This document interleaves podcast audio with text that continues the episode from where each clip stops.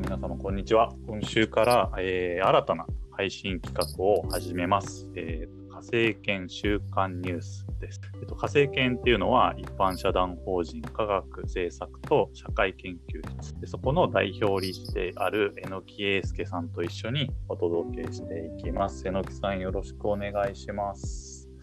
よろしくお願いいたします。でちょっと最初に、あの、榎木さんご自身の自己紹介と、あと火星研のですね、紹介をしていただけますか？はい、わかりました。私、榎木英介と申します。えっ、と、年齢は48歳でして、えっ、と、病理、あの、医者をしてるんですけども、えーその傍らですね、科学技術のニュースなどに非常に関心があってですね、毎週メールマガジンを作って、えー発行しています。まあ、ニュースを集めて、えーリンクを貼って、それを紹介して、まあ、コメントをちゃちゃを入れる。うん。まあ、そんな感じのメールマガジンを作っています。なんていうメールマガジン？でですね、か、あ、えっ、とね、サイコムニュースっていうメールマガジンで、えー2003年に創刊したので、もう17年ぐらいやってるんですね。17もう、はい、もう、あの、0歳児が高校生になったぐらいやってるんですけども、はい。えーっと、それで、まあ、その活動のをするために作った団体が火星研ですね。科学政策と社会研究室。まあ、仲間数名と作った、もう本当こじんまりした団体で、まあ、あの、特に活動といったらこのメールマガジンを作ることと、たまにではあるんですけども、まあそういった、えー、ちょっと少ないですけども、仲間と一緒にメールマガジンを作って毎週配配信しているという活動をしています。ありがとうございます。このメルマガ、あの、私、松田自身はもう8年ぐらいですかね。10年近くはずっと購読してるんですけど、何せ情報量がすごいっていうところがですね、あの、特徴ですよね。一体どうやってあれ作られてるんですか？そうですね。あれはですね、あの、まあ、定期的に見見るサイトみたいなのがあって、えっ、と、そこで興味がありそうなものをもう、もう、どんどんピックアップしていってます。私自身が読んでない記事もあるんですけども、まあとにかくピックまずはピックアップしてみようということで、えーまあ、あの、キーワードとしては、まあ、科学技術の、特に政策に近いようなところですね。そういったようなところを中心に、あとは話題になっている科学関連のニュース。今だ今だと新型コロナなんかとても話題になってますけども、そういったような時事ネタを拾っていくということをしています。まあ、ぜひね、あの、一度は購読いただきたいと思うんですけども、で、この、あの、新しいポッドキャストの配信では、まあ、その毎週出されているメルマガの中から、えー、火星研が選ぶ今週のトップ3について、えー対話をしていこうかなと思っております。はい。で、あの、まあ、早速ですね、今週のトップ3を榎木さんから発表いただきたいんですけども、よろしいでしょうか？はい。わかりました。まあ、あの、3つのニュースを選びましたので、えー発表させていただきます。まあ、1位、2位、3位はあんまりないんですが、まあ、あの、あえて1位とするならば、まずこれですね。えー新型コロナウイルスの研究論文が撤回されるという、この衝撃的なニュースをまずピックアップさせていただきました。でえっ、と、んまず一つですね。もう一つは、それにちょっと関連するんですけども、えっ、と、最近ですね、査読を受けない。査読ってわかりますかね？あの、論文っていうのは、あ同業者からこれいいんじゃないか悪いんじゃないかっていうツッコミを受けるんですけど、それのない段階で論文を発表するっていうのが、実は増えてきていて、新型コロナウイルスの論文なんかも結構な割合、4分の1とかそれぐらいって言われてますかね。あの、たくさん、その、査読のない状態で発表されます。それをプレプリントって言うんですけど、それの扱いについて今ちょっと混乱と言いますか、様々な問題が生じているので、えー、それを何とかしようという提言が出出たので、それをご紹介します。それから第3、さ二つ目ですね。第3位はですね、いろいろ悩んだんですけども、えー、どれにしようかなっていうのはあったんですけど、科学ジャーナリスト賞っていうね、賞について少しお話ししたいかなと思っています。この3つを選ばさせていただ一つ目がき、ました。えー論文撤回ですね。で、二つ目が、えープリプレプリント、あるいはまあ査読に関する問題。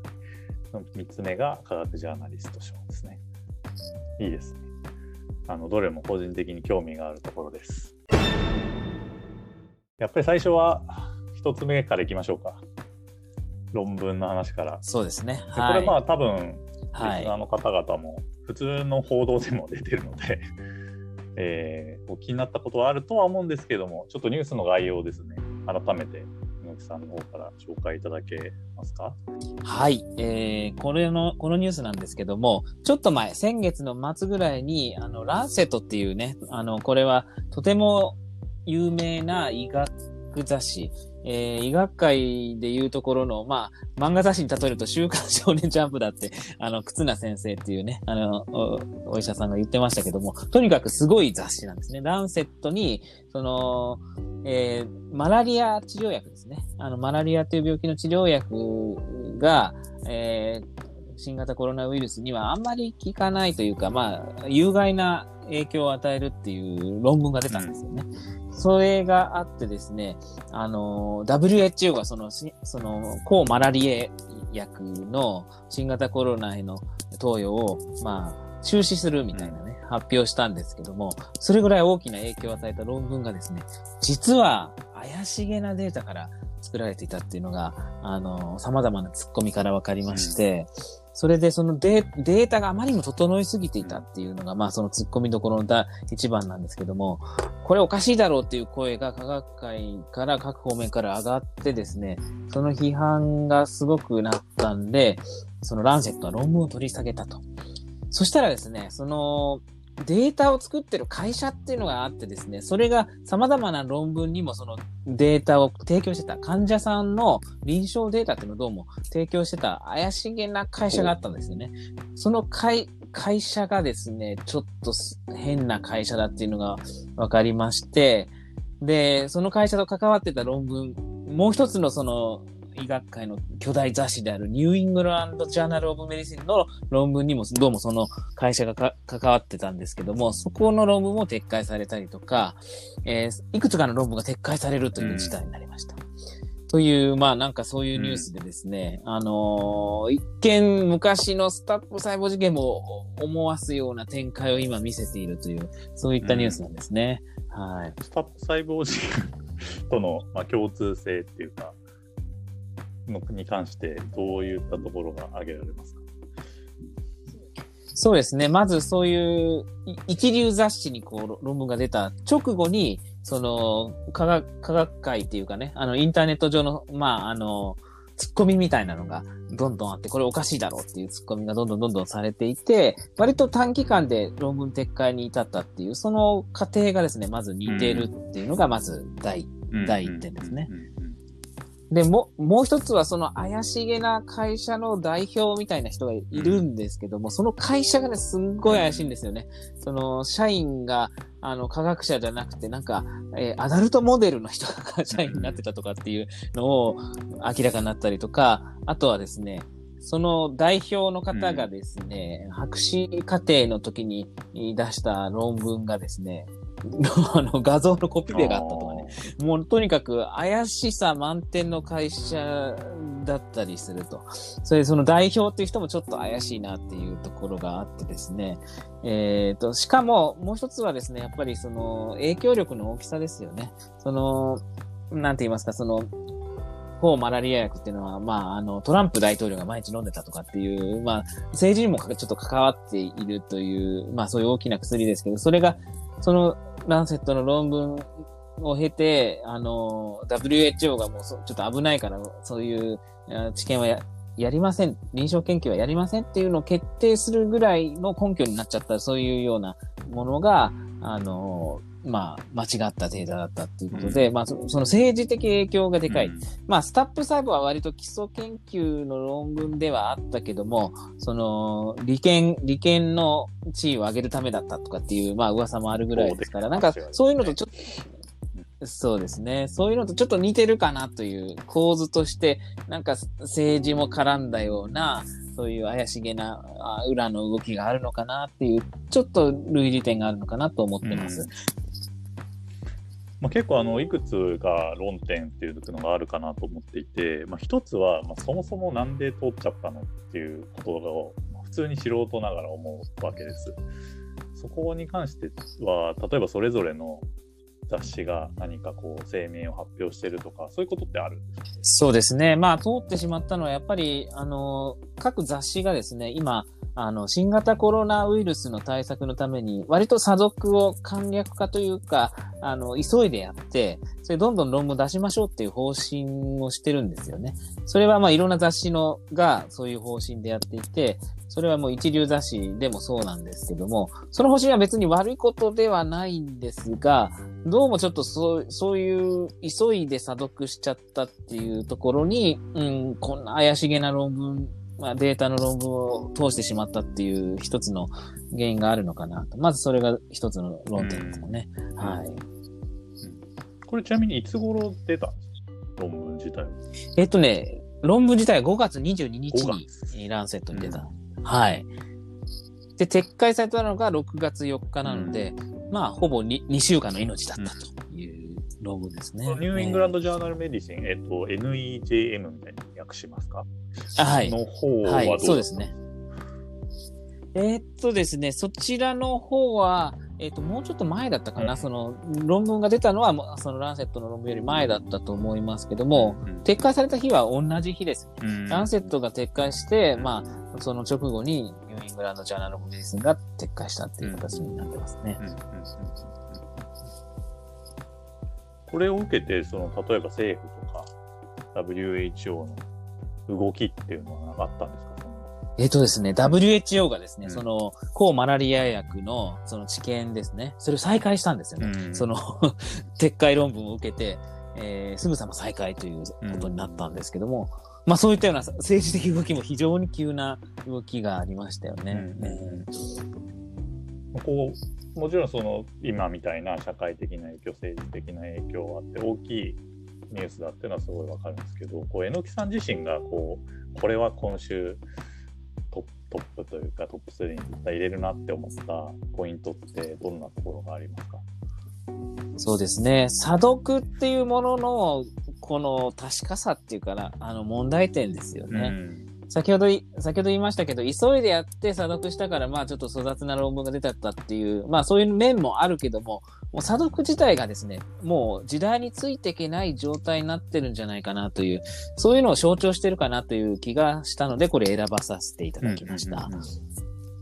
まあそれどうしてかっていうと、その査読っていうのはその研究者がですね、ボランティアでまあ、あの、時間を割いて、まあ、あの、論文のチェックをするわけですけども、それはもう、もうなんていうかな、完全ボランティアでお金もない、もらえないし、しかも業績にもならないってことで、その、査読者が頑張る動機っていうのは そもそも存在しないっていうね、うん、そういった問題もあって、だから防ぎきれないんですよね、うん、結局のところね。うんまあ、よっぽどひどいものは、まあ、防げるとは思うんですけども、まあ、巧妙な、あの、仕掛けがあったような論文、まあ、不正の仕掛けがあるような論文は防げないっていう、そういうゲートキーパーの役割が果たせないっていう一つの問題がまずあると。うんそれでですね、もう一つはですね、その査読者自身がですね、その論文を盗んだ事件みたいなのがああったんですね。査読してる論文からアイディアを盗んじゃった事件みたいなのがあったりとか、あるいは査読を待たせてる間に別の、別の論文を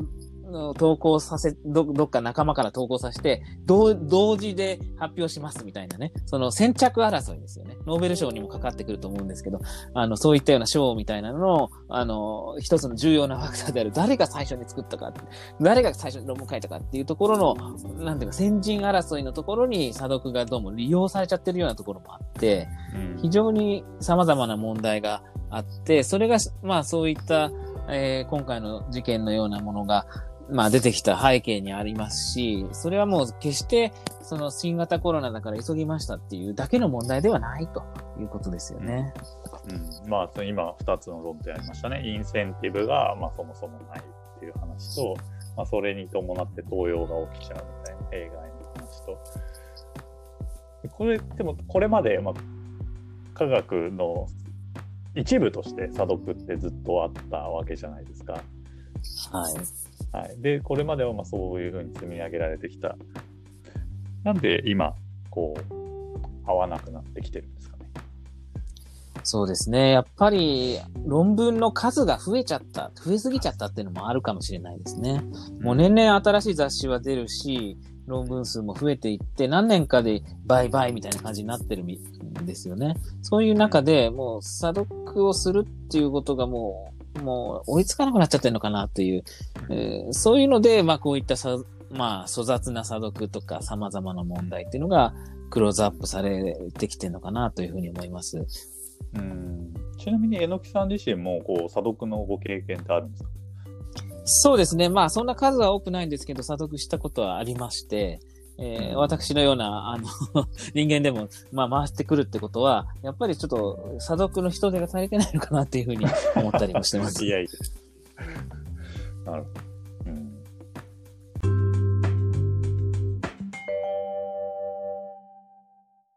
まあ、そういった流れが、まあ、もう一つのあ流れというか問題意識がもうもう一つの今日の二つ目のニュースにもつながるのかなと思ってはいるんですけど、まあ、ちょっと一つ目から二つ目今移ってもいいですか？一つ目はいどうぞいい大丈夫ですか？じゃあはいえっ。と、2つ目が、えっと、プレプリントですかね？の話ですよね。これは、えっと、どういったニュースでしょうか？そうですね。その、この新型コロナの論文っていうののかなりの割合がですね、その、プレプリントというので発表されていると。うん。このプレプリントって何かと言いますとですね、査読前の論文を、えーあまあ、その、載せておくサーバーっていうのがあるんですけど、うんそこにね、まあ、査読はしてませんけども、まあまあ、ある程度の完成形を作って、まあ、あの、最低限のそのチェックは受けた上で、こう、載せますと。それで、載せた上で査読、どこかの雑誌に査読出しますみたいなね。そういったようなプレプリントっていうのが、もう急速に増えてきたんですね。それは、まあ、あの、プレプリントの起源はもう20、30年近く前に、もう物理とかね、数学から始まったんですけど、この数年、急激に生命科学や医学に広がっていて、うん、で、この新型コロナで大爆発のように、たくさんの、うん、えープレプリントが出たんですけども、うんた、だ、それはそれで、まあ、あの、面白い現象かなと思ってたんですけども、ちょっと注意しなきゃいけないことがあってですね、その、査読を受けてないっていうことは、その、内容に関してどうなんかっていう、ちょっと疑問のつくような論文ももちろんあるわけですよね。うんところがですね、その査読を受けてないプレプリントの段階で、例えばプレスリリースをしてしまうところが出たりとかですね、メディアが大きく取り上げてしまう。で、最近の例としては、その、プレプリントの段階なのに、その政治家がですね、これはいいアイディアだ。取り入れましょう。みたいなことを言ったりとか、ちょっと一人歩きをしてるんじゃないかというようなところが、あの出てきてるんですよね。うん、そういう、それも、はいはいそれに対して、えっ、と、なんて言うんでしょう、注意喚起みたいなものがなされたっていうもの自体が、まあ、今回の紹介するニュース。そうですね。はい。うんそうですね。あの、小泉天音さんっていう、まあ、あの、この方も医師ですけども、その、か、その科学の様々な、その評価のあり方とかに非常に、あの、積極的に発言されてる方ですけども、その方を中心とした人たちが、ちょっと、ま、待てと。プレプリントはプレプリントなんで、あくまでうんプレプリントで、まだ、その評価も定まってない段階ですよと。だから、プレスリリースをするときとか、新聞報道なんかをするときはもう、プレプリントであると。まあ、これは仮説の段階である。まあ、あそういったような表示をきちっとして、えー注意深くやっていかないと、一人、そういう情報が一人歩きして問題が生じるんじゃないですかっていう、まあそういったような、あの、注意喚起をね、行ったんですよね。うん結局そのコロナウイルスでまあ増えたっていうのはまあ現象としてまあそうなんでしょうけど例えばあのプレプリントの論文なんだけどコロナに絡めてすごい報道が進んじゃったみたいな具体例ってあったんですか？そうですね。あの、報道に関してはですね、あの、こう、あの、抗体検査ですよね。コロナウイルスの、えー、抗体ですよね。えーうん。か気感染、感染した可能性のあるものを証明するっていうことで、まあ、あの、抗体検査なんか今やられてるんですけども、その抗体検査っていうのは、その抗体キットがですね、その本当に正しく動いてるのかとか、いろいろ問題があるって言われてるんですが、あの、そういうところの説明をすっ飛ばして、割と新聞報道されちゃったんですよね、先月ぐらいだったかな。ええ。なるほどなるほど。それで何パーセント、あの、あの街中にコロナウイルス感染した人がいますみたいなことが新聞紙面にドーンと大きく出てしまったっていうのがありまして、それがですね、ちょっとミスリードだったかなって言われてます。えー、先ほど言いましたように、その、抗体の精度ですよね。あのあんまり高くないんじゃないかっていうのもあって、そ、うん、そ、そんなに患者さんいないんじゃないのかなっていう指摘もあるぐらいで、そこはやっぱり、あの、あくまで、その、一つの、あの、仮説と言いますかですね。まあ、結果は結果なんですけども、解釈が難しいってことも含めて、えー、報道しなきゃいけなかったのに、もう断定的に、うん、報道されちゃったというね、そういう問題かなと思います。うん。うん。うん。うん。まあ、一方でその、じゃあ、プレプリントなんですよっていうのを断れば報道していいのかっていう、まあ、そもそもの論点もあるような気はするんですけど、そこは何でしょう、こう研究者のというか、立場としてはどうなんでしょうか？そうですね。そこはもう本当に難しいところでして、そのプレプリントと言いますか、例えば、プレプリントだって断って、そういう新聞に出たと。で、新聞に出たことで株価が上がるなんてことがあるわけですよね。その、なんか、あそのか、関わってる会社が株価上昇みたいなことがあり得るので、えーだから結局なんか利益誘導みたいなところに関わっちゃう可能性があってですね、やっぱりその報道っていうところに至ってしまうと、そのプレンプリントですよっていう注釈が抜けた状態で広がっていっちゃう可能性もあって、うん、もう防ぎきれない部分もあるのかなという感じはしますよね。うん、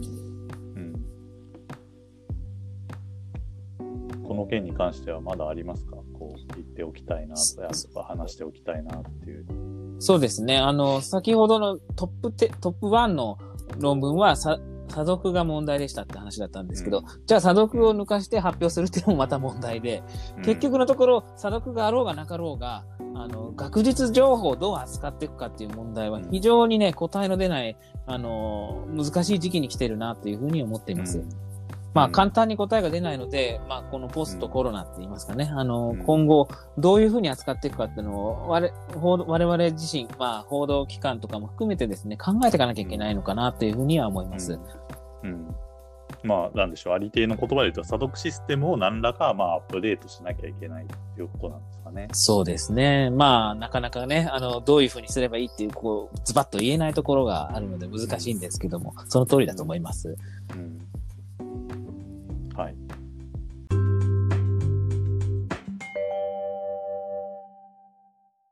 じゃあ最後の3つ目の話題ですかね。これもなんかちょっと絡むのかもしれませんが、まあ、ニュースとしては、えっと、科学ジャーナリスト賞でしたね。えっと、すみません。もう一度どういうニュースだったかはい、えっ、ー、とです。はい、お願いします。はい。えっ、ー、と、科学ジャーナリスト賞っていうのは、日本科学技術ジャーナリスト会議っていう、まあ、あの、新聞記者さんであるとか、テレビの報道に関わってる人とか、ライターさんとか、まあ、科学ジャーナリストと呼ばれる人たちが、えー、集まっている団体があるんですよね。うん、その団体が毎年賞を作ってまして、その、うん、その前の年ですね。前の年の報道や出版物の中から、これは非常に優秀である、いい、いいものであるってものを、まあ、表彰するというね、そういうのが科学ジャーナリスト賞なんですけども、実は私も科学ジャーナリスト賞を 受けたことがあってですね。あの、すみません、榎木さんおっしゃらないかなと、僕が言う準備をしてました。あ、そうですか。あの、ちょっと、なんか手前味噌っぽくて、あんまりちょっと、あの、言いたくなかったんですけど、いやいやいやあの、9年前にね、2011年に私も自分の著書で受けたんですけども、まあそういうのもあって、ちょっと。ね、歴史があるなんですよね。そうですね、もう十数年やってますよね。うんまあ、いろんな人が選ばれていて、まあ、あの、主に報道機関とか、まあ、あの、テレビ番組であるとか、新聞の長、まあ、長期連載みたいなですね。そういったようなものが、まあ、あの、受賞することもあるんですけども、まあ、まあ、稀に著著作物が受賞することなんかもあったりもするというね、まあ、そういったような賞なんですよね。で、こ、これが、えっ、ー、と、発表になそうですね。今年も発表になってですね、えー、っと、その発表になったこの賞ですけども、まあ、あの、報道き、報道機関の絡むものが多いですよね。その一つは、えー、っと、毎日新聞ですかね。毎日新聞の連載ですよね。その、それを本にしたというのが、えー、ありましたけども、それが一つのえー、受賞対象になってますよね。もう一つは新聞連載ですよね。えー、うん、というようなところで、えー、と、まあ、あの、報道機関が割と選ばれてるかなと。それでですね、うん、科学ジャーナリスト賞はその報道機関だけではなくって、その、まあ、例えば何か展示物をしているとか、そういう科学コミュニケーションと呼ばれるような範囲に関わる活動も、まあ、一つ対象になったりもするというところで、まあ、あの、非常に幅広い賞なんですけども、えっ、ー、と、今回このね、科学ジャーナリスト賞を取り上げたのは、その、今、科学ジャーナリストってどういう役割で、皆さんどういうイメージがあるのかなっていうのを、ちょっと一つの話のきっかけとしてね、ちょっと取り上げさせていただいたんですよね。うん。うん、あの、ゆきさんもあの、メルマガの中で、えっ、ー、と、ちらっと、こう、科学ジャーナリストに対する期待と、まあ、逆に、こう、なんていうんですか、失望みたいなものっていうか、課題感みたいなものが、あある、現れてるみたいなことを書かれてたと思うんですけど。そうですね。あのー、うん、特に今、新型コロナウイルスの、まあ、非常に蔓延というところで、まあ、報道なんかがされるんですけども、その中にちょっと怪しい報道とかもありますよね。まあ、あの、具体的なことを言うのは何なんですけども、その、明らかに間違った、あるいはちょっと誤解のある表現の報道っていうのが、特に、まあ、ワイドショーなんかで、えー、報道されるという状態になっていてですね。まあそこに出てくる専門家や科学、まあ科学というよりは医療ですけども、ジャーナリストの人たちの発言に批判が集まっているんですよね。うん、まあその、正しい表、まあ情報をきちっと伝えてないんじゃないかという不満がね、あるなというふうに、えー、私は感じているんですけども、うんうんうんその話で言うと、そもそもじゃあそこで、えーと、批判を受けてる人たちっていうのは、科学ジャーナリストなんだろうかという問いが多分そもそもあるかなと思っていまして、そうですね。それこそこの受賞されるような人たちが、まあ、なんでしょう、炎上とか叩かれるっていうことって、まあもちろんあの、常に、まあ、そういう人はいるのであのあるとは思うんですけどじゃあそのなんでしょう大問題になったかっていうとそんなことないと思うんですよね。そうですね。その、科学ジャーナリスト賞を取るような人たちは、もう本当に、うん、あの、エスタブリッシュされたというか、あの、人たちで、まあ、あの、今回の受賞の人たちも中日新聞の方ですよね。それから毎日新聞の方、読売新聞の方、はい、まあ、お、はい、大手の方々が多くて、まあ、あ割とまあそこまで変なことはしないんですけども、しないと思うんですけども、ただまあちょっと今批判されているのはフリーのね、ジャーナリストの方が批判されたりとかしてますよね。うん、うん、で、まあ、まあ、科学の情報を普通のジャーナリストが、まあ、その一番初めに出た情報がすごい増えてるっていうのと関わるのかもしれないですけど、まあ、使うようになったっていう状況はありますよね。そうですよね。多分そういう人たちっていうのはこの科学技術ジャーナリスト会議なんかに入ってないですよね。あの、うん、まあ、フリーランスでやってたりとか、まあ、あの、いろいろしてるわけで、うん、科学的なバックグラウンドがどれほどあるのかちょっとよくわからない状態ですけども、あの、まあ、科学ジャーナリストなり医療ジャーナリストっていうのは、まあ、名乗ろうと思えば名乗れちゃうわけですよね。そこで、じゃあそうすると、じゃあ誰でも科学ジャーナリストです、医療ジャーナリストですってなると、質をどう担保するのかっていう非常に難しい問題が出てきてしまいますよね。うんうん、ちなみにあの、ごめんなさい、榎木さんは科学ジャーナリスト会議のメンバーえっとね、今年入ったんです。あの、あそれまではちょっと、ね、あの、入ってなかったんですけど、まあ、せっかくだしと思って入ってたんですけども、まだそんな活動はしてないんですけど、はい、まあ、まあ、そんな感じで、別にこれも会費があってですね、入るんですけど、別に入らなくても全然いいわけで、あのうん、なんていうか、医師会とか、あの弁護士会とは全然違う、違いますよね。親睦団体みたいなものですよね。うん、でそう言って誰でも科学ジャーナリストです。まあ、ブロガーなんかも、まあ、含めてしまうと、もう誰でもこうね、発信できる時代に、質ってどうやって担保するんだろうっていう大きな問題があるな、というふうに思ってます。なんでしょう、例えば淘汰だと、自然に淘汰されていくのではないかっていうような考えもあると思うんですけど。そうですね。まあ、それに期待したいんですけども、まあ、昨今 SNS の発展で、フェイクニュースがすごい広がってきますよね。あのーうん、その中に、その、まあ、科学ジャーナリストなり医療ジャーナリストが出すフェイクニュースっていうのもある可能性があるわけで、その、淘汰に任せるっていうことがなかなかできなくなってんのかなという感じがします。一部でカルト、カルト教団みたいな形でもうある情報をすごく信じてしまう人たちがあ出てきてしまったりとか、あの、フェイクニュースの方がむしろ広がったりとか、まあ非常に難しい段階にあるのかなというふうに思っていて、まあ、通っただけではちょっと、うん、どうなんかなという、あの、不安はありますねう。ん。うん。そこをなんか多分積極的に、まあ、潰していこうっていう活動の一つが、あ科学にかが限った話ではないですけど、ファクトチェックっていうのがありますよ。そうですね。ファクトチェックをする人たちが、まあ NPO なんかもあって、まあきっちりと、まあやってはいるんですけど、そういったのよりはワイドショーのね、10%の視聴率の方が圧倒的に、えー、強いと言いますか、拡散力があったりとかするので、非常に難しいですよね。もどかしいと言いますか。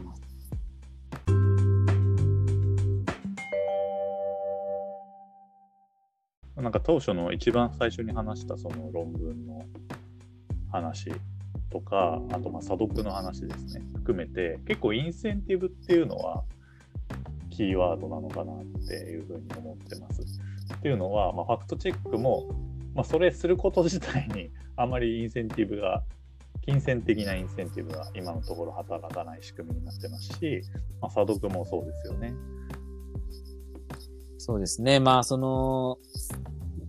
査読も含めて、まあ、ファクトチェックもある種の査読かもしれないんですけども、本当そういったような、あの、まあ、いわゆる PDCA サイクルの C の部分ですよね。チェックの部分っていうのは、本当に地味だし、えーお金も生まないし、報われない部分ですよね。で、でもやっていかなきゃいけないっていう、そういうチェックっていうのを、この社会がどう、どう作っていくかっていう大きな課題を投げかけてるのかなというふうに思います。うん。なんとなく3つの話題が、つながりが見えたところで、今週の火星研週間ニュースは、まあ、閉じていこうかなと思います。また来週お会いしましょう。あありがとうございました